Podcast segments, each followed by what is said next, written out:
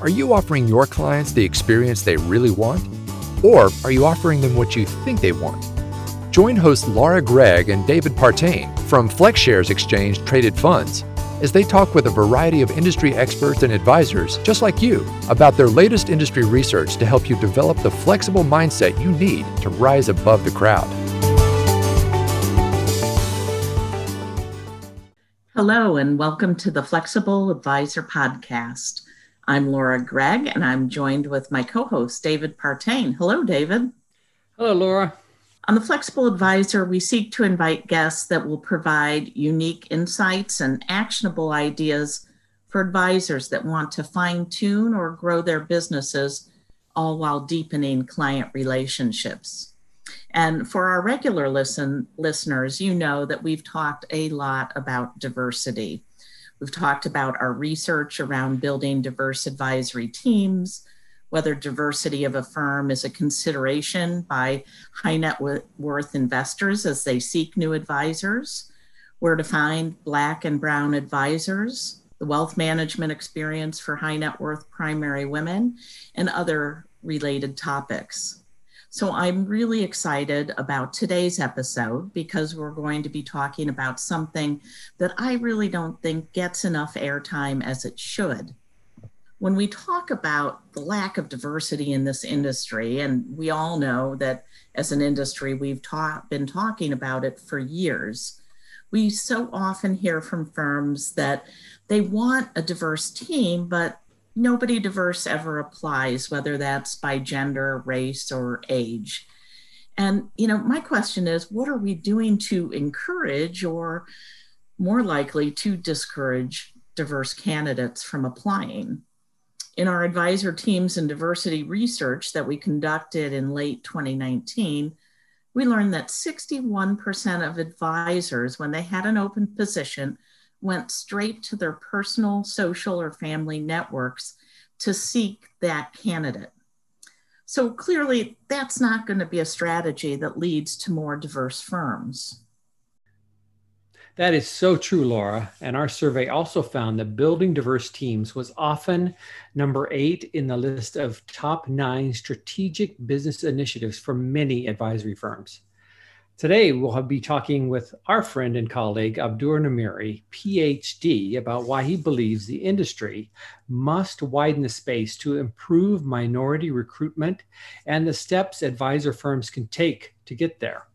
Abdur is the head of institutional multi asset programs at Northern Trust Asset Management and he is a senior member of the investment solutions team leading the institutional multi-asset programs with primary responsibility for the development and management of innovative multi-asset class bespoke portfolios for the institutional marketplace. Additionally, Abdur is a member of the Northern Trust Model Oversight Committee, that's a lot of work, Abdur. Well, until a few years ago, Abdur was a senior member of the FlexShares investment strategy team, which is where I had the pleasure of working with him on a consistent basis. And he participated in the development of exchange traded funds, ETF investment approaches, including factor based strategies, multi asset class tactics, real asset portfolio construction, and environmental, social, and governance, ESG, ETF product development and implementation. As if he isn't busy enough already, however, outside of his day job, Abdur sits on the advisory board of the YWCA Impact Investing ETF Board, the MMI Morningstar Sustainability Investing Initiative Academic Advisory Board, and the Northern Trust North American Diversity Council. Phew. Well, what I know about Abdur and what he did before joining Northern Trust, he was the Riley Professor of Physics at Colorado College. Abdur earned a bachelor's in chemistry from Iowa State University, a master's in financial mathematics from the University of Chicago, and a PhD in physical chemistry from the Ohio State University. So clearly, Abdur um, does not come with very many credentials, right? Um, but the, the thing is, when Abdur entered this industry, he was not trained in finance. And for that matter, neither were David or myself. I was an English major, and David, I think you were a communications major right. undergrad. and you have your master's in leadership and management. But here we are, uh, at least for David and I, decades later. Mm-hmm. And, you know, that's what we want to take a deep dive into during the next 30 minutes. How can we bring in diverse skill set to this industry? So, Abdur, thank you so much for joining us on the Flexible Advisor podcast. Thank you very much. Uh, it's my pleasure to join you guys, and always um, great to work with you, Laura, and also um, sometimes with you, David, as well. well, you, you know, Abdur, uh, the, it had been a long time since you and I had talked, but I, I saw that there was an article published by you. And uh, so I reached out, and I, I know you're as passionate about the subject as I am. And um, when we first had our conversation to dis- discuss recording the podcast, we talked about all of the reasons why financial services is not a vocation, and importantly, why understanding and accepting that should matter as firms look for new hires. So let's go straight there. There are so many new finance majors minted each year, and a growing number of universities that are offering uh, certified financial planning programs, which is great. Um, but what do you say to those advisory firms that think that the requisite of joining this industry must have one of those two academic paths? You know, that's a great question, Laura. And the way I, I tend to think about it is that the um, the industry has done a great job of trying to allow pathways of individuals with a, I would say, a, a mosaic of skill sets. And so if you think about a individual, a, a an equity trader or a um, uh, a relationship manager, there's not an intrinsic skill set necessary there that you really learn in school. And so we are starting to see a lot of programs pop up, but due to the concentration of skill sets necessary and just the volume of, of resources or labor necessary in the financial services department, there are not enough departments to pop up to actually feed that entire thing. So you have to think in terms of what are the intrinsic skill sets necessary to be successful in such a diverse industry. And so the financial planning programs really focus on teaching you financial planning skills skills of maybe trust accounting, skills of maybe financial planning, respect to estate planning as well but in general, these skill sets are just vocational parts of the entire financial planning apparatus. And what I would say is that financial services in general is not a vocation like, say, an engineering degree, which is very vocational in the sense that you really can't build bridges unless you have a degree in civil engineering. Um, but I would contend that you can be an equity trader without a degree in finance or economics. And so it's some of these intangible things that we see in other industries um, that I think really map over quite well to financial services. And so, as I mentioned in, in an article they wrote recently, is once you widen the aperture in defining skills, you find that your entire landing pad of available skill sets and available individuals widens up tremendously. So you know that that's so true, and and over the years, and I've been in this industry now for more than twenty years, looked at a lot of bios of of the portfolio managers of funds, ETFs, and so on, and and what I've noticed throughout the decades is that so many of them were previously uh, professionally trained engineers, and uh, today they're managing money. So, uh, point is well taken. Uh, this industry has been talking about its lack of diversity since I joined more than two decades ago. And it seems, however, that after the killing of George Floyd in, in late May, that uh, precipitated global protests for racial and social justice, there was an inflection point uh, within this industry where it felt like something changed or was changing. Uh, Dora, I'd, I'd love to get your opinion. We're now almost six months uh, since that terrible event. Uh, do you believe that we're starting to see a sustainable movement, uh, or do you think it's more that a, a, more of a moment that that may be passing? I think there's a moment that it will ultimately become a movement. Um, I don't think we're there yet. I, will be completely transparent. I don't think we're there yet, but I do think that there are a lot of leaders in financial services that are now really ready and willing to address this question on directly. Um, and the question of recruitment, how do you access talent? How do you recruit talent? And what do you look for in talent? So I think that the um, you know the George Floyd incident and it, it, was tragic. It was tragic for the family. It was tragic for the community as well. Really underscored mainly almost like an insidious concern that a lot of populations have around inequity and access to opportunity. And so i think that that is something that has continued to fester but now it has a as a light to it. And i think that that industry experts and industry professionals, leaders, et cetera, are looking at this through a very different lens. And that's where it really comes when you think in terms of diversity. is, it's being able to switch the lens in which you look at problems, is to look around a problem maybe in an elliptical fashion instead of in a linear fashion. Because all these nonlinearities, you know, the George Floyd issue was a nonlinearity.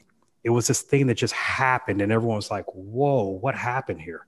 You know, it wasn't a straightforward path to get us to where we are today, uh, but it was a catalyst to get us to where we are today and looking at addressing these issues. And so I see it not as a a moment, but more of a moment that is now transforming to a movement with action and a clear focus, and that is to really address systemic issues, highlight systemic issues, acknowledge systemic issues and come up with a pathway forward. So I do think there was a that this is this is something that will become a movement and something that will be highly sustainable. All right, Abdur, let's talk about the bottom line here. There are multiple studies that offer empirical data substantiating those benefits to businesses that results from having a diverse team versus a non-diverse team. So, talk about what you're thinking around those studies and around what diverse teams and diversity of thought really means. I'll, I'll give you an example of that, David, because I do believe the studies I've read read a lot of them, and I do mm-hmm. believe that they are are definitely on point. Um, when I design teams for myself, if I have designed a team that I'm working with, I always need someone on the team that covers what I call my blind spots. And so for me, the, ga- the, the glass is always half full. I sort of need someone on my team that sort of the glass is almost half empty most of the time, more of a pragmatist, because I typically see upside. The problem with seeing upside all the time is that you have a blind spot. And so what you find is that in lack in teams that lack diversity have all these blind spots that are not being corrected due to the groupthink. And so to find individuals that think different from you is very different because what I would what I would contend is that it's not finding someone who disagrees with you. It's someone who really is trained different and comes to the problem differently. And where that becomes really, um, I'd like to emphasize that is that if you're classically trained the exact same way, even though you may disagree, your paradigm is exactly the same. Okay. And so that is not really diversity. Diversity, from my perspective, is having different ways in which people are an economist views the world very different than a market participant mm-hmm. and a lot is because they're trained very differently and so that training that differentiation in training that differentiation in, in experience and sort of worldviews and sort of you know those intangible things that go back to our question around skill sets those intangible things create more diverse teams. And so you get a lot more commingling of ideas and perspectives and sort of you know as mentioned someone sees something very linear sometimes you need to look around the problem and have more of an elliptical view around the problem. And so incorporating that is just to me intuitively why firms with more diverse teams tend to have strong performance. Yeah that's that's that's great. I love how you're how you're making that connection there. So earlier, you and Laura discussed the reasons that you believe financial advisory is not a vocation, and we just addressed potential business bottom line benefits that can happen by having a diverse team in terms of people, cultures, thought. So how do we now, or how do advisors now connect those dots and really affect change? Is there a process or even a cultural audit, so to speak, that needs to take place in some firms? Yeah, I think some is really the question around how do you source talent? Mm. And so the audit really comes into point by have, you know, 10 people in the shoot applying for a, applying for a position or job. Am I really pushing my team to open up the application pool and really digging down to what skill sets are necessary to be successful? Not what vocations are necessary, but what skill sets are necessary. And also how I'm sourcing talent. What I would say, and I think Laura mentioned this earlier, is that you're seeing these financial planning programs pop up. Okay. The difficulty with that is that if I'm sourcing talent from there, I'm contract contracting my pool almost instantaneously. Because even though those programs are popping up, they typically dwarf the number of majors at most institutions. Mm. So if I'm only looking at those programs, then I've contracted my my my opportunity set. Also, what you find is that you will tend to skew towards people in those fields that either have family or relatives that may have backgrounds in those skill sets. And so it wouldn't make sense for someone whose parent is a financial planner to may go get a certificate in financial planning and then join the family business. It would just sort of intuitively make sense around that. And so if you start from that from that basis, then you end up with a the same group of people trained the exact same way. And so I would argue that as you think about sourcing talent, you think about those 10 applicants you have, okay, try to also say, okay, I need 20 applicants and I need them from a diverse set of experiences because I'm really looking for the intrinsic skill set necessary to perform it, not the vocation. And I think that's what we have to separate out. Um, there are very few things within the financial services ecosystem that need vocational training. Um, and I think that's what we have to really, really focus on. Because um, I think, as Laura mentioned earlier, I find so many people in financial services with that are history majors. To me, that implies vocation is not necessary. Uh, that to me implies a finance degree is not necessary. That means an economics degree is not necessary to be successful in this industry. And so I would argue that if you spread out that application pool, financial advisors will start to access extremely talented and driven people that I can train to do the other parts of the of the of the business. So, Abdur, um, I, I, do a lot of work with CFP program directors at universities. So, I'm covering my bases here, and I'm I'm going to make a, a jump, and I would love your reaction. And and that's you're not necessarily saying not to hire somebody from a CFP program, but uh, look at that person as they relate to a much larger team. I mean, perhaps I have a, a job opening for a junior financial advisor and also a sales assistant. Maybe the sales assistant we could pull from larger um, parts of, of the ecosystem, but maybe for that financial planner, that that pedigree and those that learning could also be helpful.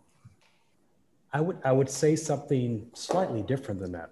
Um, just to just to to add to that is that the what I would say is that the the CFP major itself, okay, allows for a almost a vocation of skills that you tick you tick off okay, that's necessary for to be a financial planner as you hit the ground running. Okay. However, what I would say that if I'm looking for a financial planner or junior financial planner, I would open up my selection pool to encompass the financial planning programs, but also some of the other technical programs that also have technical skills that could actually port into the job as well. And so I think that the historic way of thinking about it is that if I have a financial planning opening, I only go to financial planning programs. And so what we have found over over over time, if you had a opening for financial services, you to go to economics programs and finance programs. The struggle you find with those programs, they tend to be extremely small. And they tend to be very non-diverse. And so, what you end up with, almost like an income inequality question, is that if I source my talent primarily from financial planning programs, okay, and they look and feel in a very similar fashion, I tend to hire in in a very similar fashion. And so, if that ecosystem itself is lacking diversity, I just replicate the lack of diversity. And so, my point is that is the skill set intrinsic for a financial planner? Can that only be obtained in a financial planning program? Or does that give sort of a baseline of skill sets that I can actually get from, say, the chemistry major, from the physics major, from the engineering major, from to the history majors, et cetera? Or is it truly so unique that I need someone specifically from that smaller program um, my view is that you open the aperture for every role, for every role. That would be my thought. You open it for every role. Great, thank you. And you know, as, as I'm talking to advisors, um, you know, our our client, our advisor clients are all types and sizes, but particularly when I'm talking with the smaller firms, I so often heard here, uh, time and time again, you know, uh, Laura, it's it's hard enough. Uh, takes a lot of energy for us just to keep the lights on. You know, I don't really have the luxury that larger firms do to committing resources or manpower uh, to create diversity and inclusion programs uh, or to be thinking about um, new ways to source talent. And how, how would you respond to that uh, very common objection about how small firms can truly move the needle? Um, what would you suggest for them to think about? I, I would suggest for them to think about what is what is what is truly needed in the role, um, and really just zoom out a bit and ask what is truly needed in the specific role. And once you zoom out, you'll find that if you were to write down what is needed in the role, um, and don't presume any type of perception on who I would envision in the role, but what skill sets are needed. And you go out and you get those skill sets, but they have to be intrinsic skill sets. Um, and what I mean by that is that if I say, okay, I need these specific things, I need someone who writes well, I need someone who communicates well, I need someone who has good mental arithmetic, etc. You will have so many applicants for that role. Okay. But once you put start to layer in the the intangible things like I need someone client facing that'll face off well to my current client base. Okay. Then there may be bias that pops into what I perceive my client base is looking for in an individual. Okay.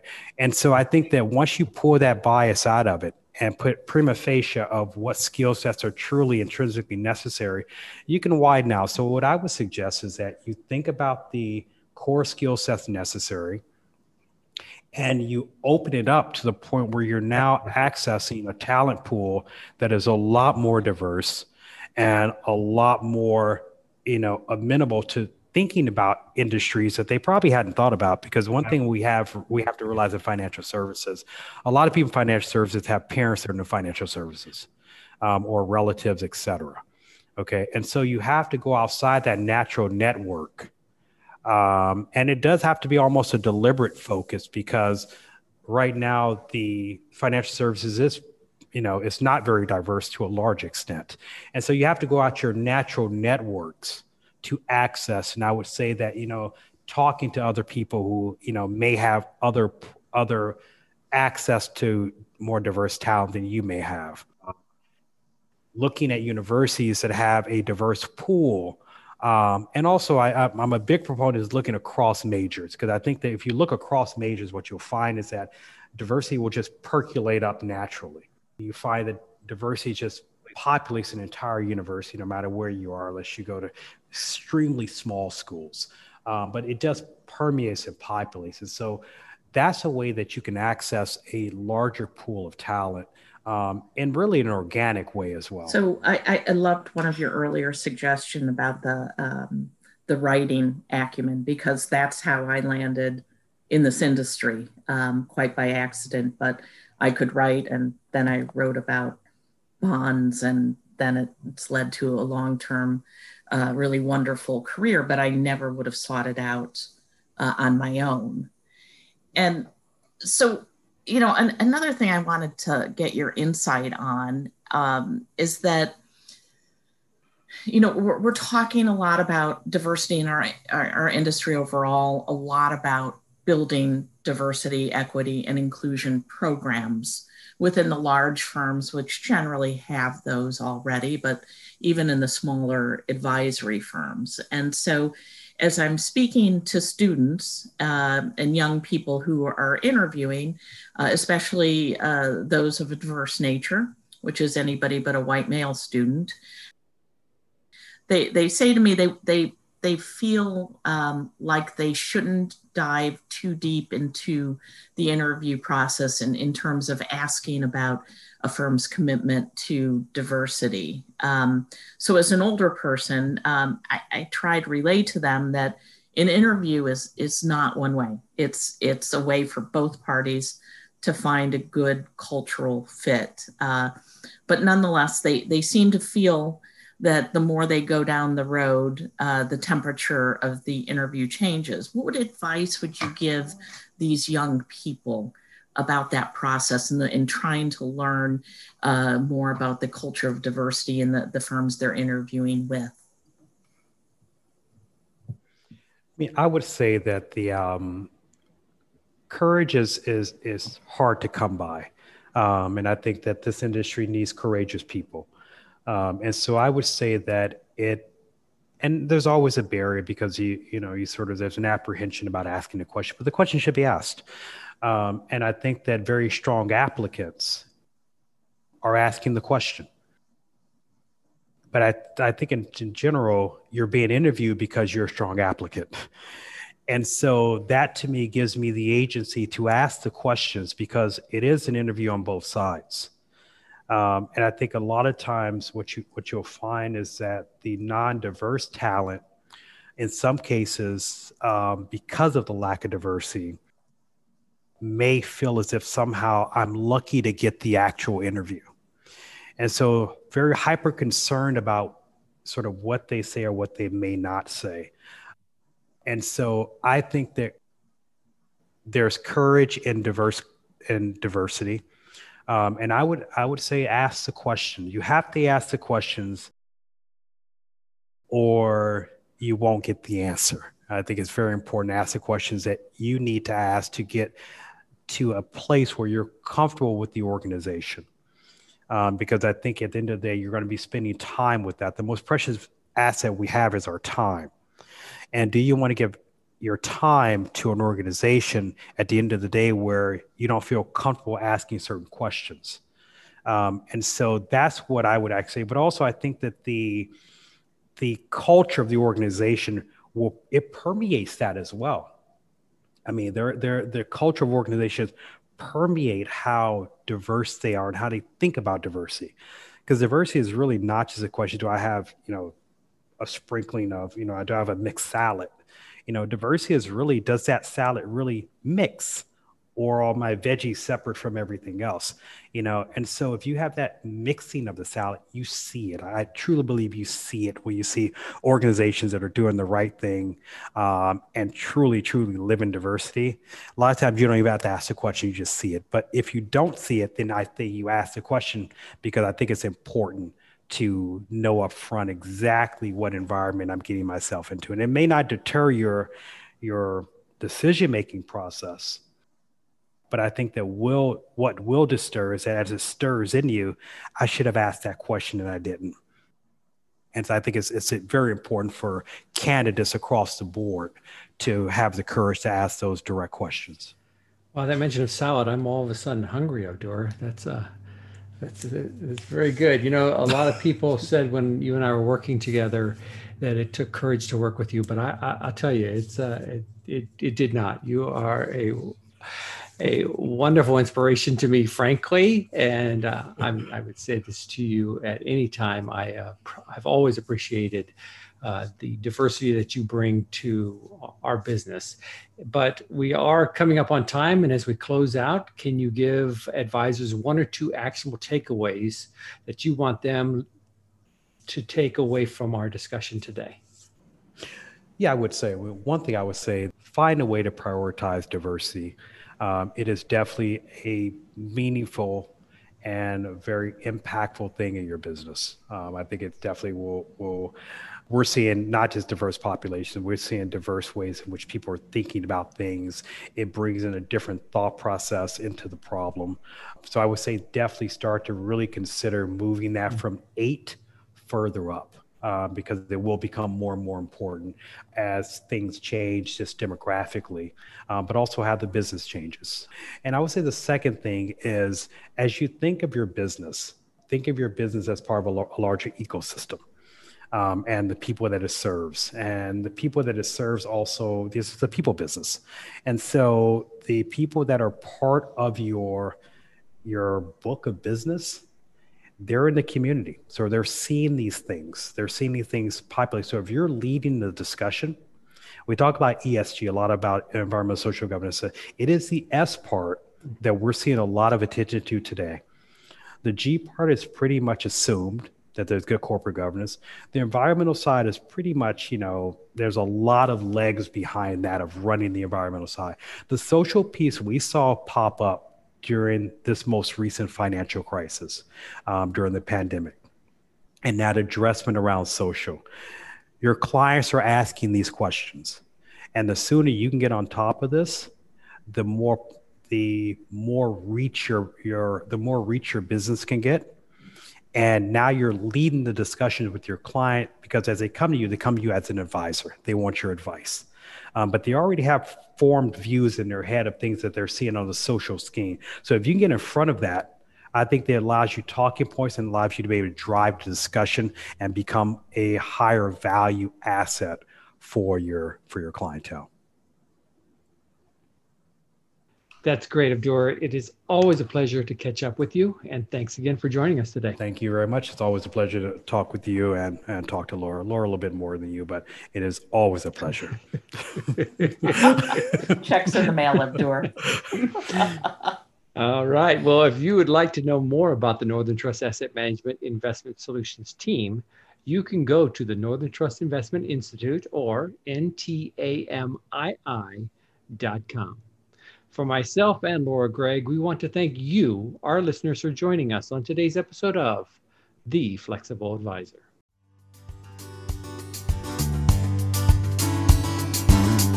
Thank you for listening to the Flexible Advisor podcast. Click the subscribe button below to be notified when new episodes become available. The information covered and posted represents the views and opinions of the guest and does not necessarily represent the views or opinions of FlexShares Exchange Traded Funds or Northern Trust. All investments involve risk, including possible loss of principal.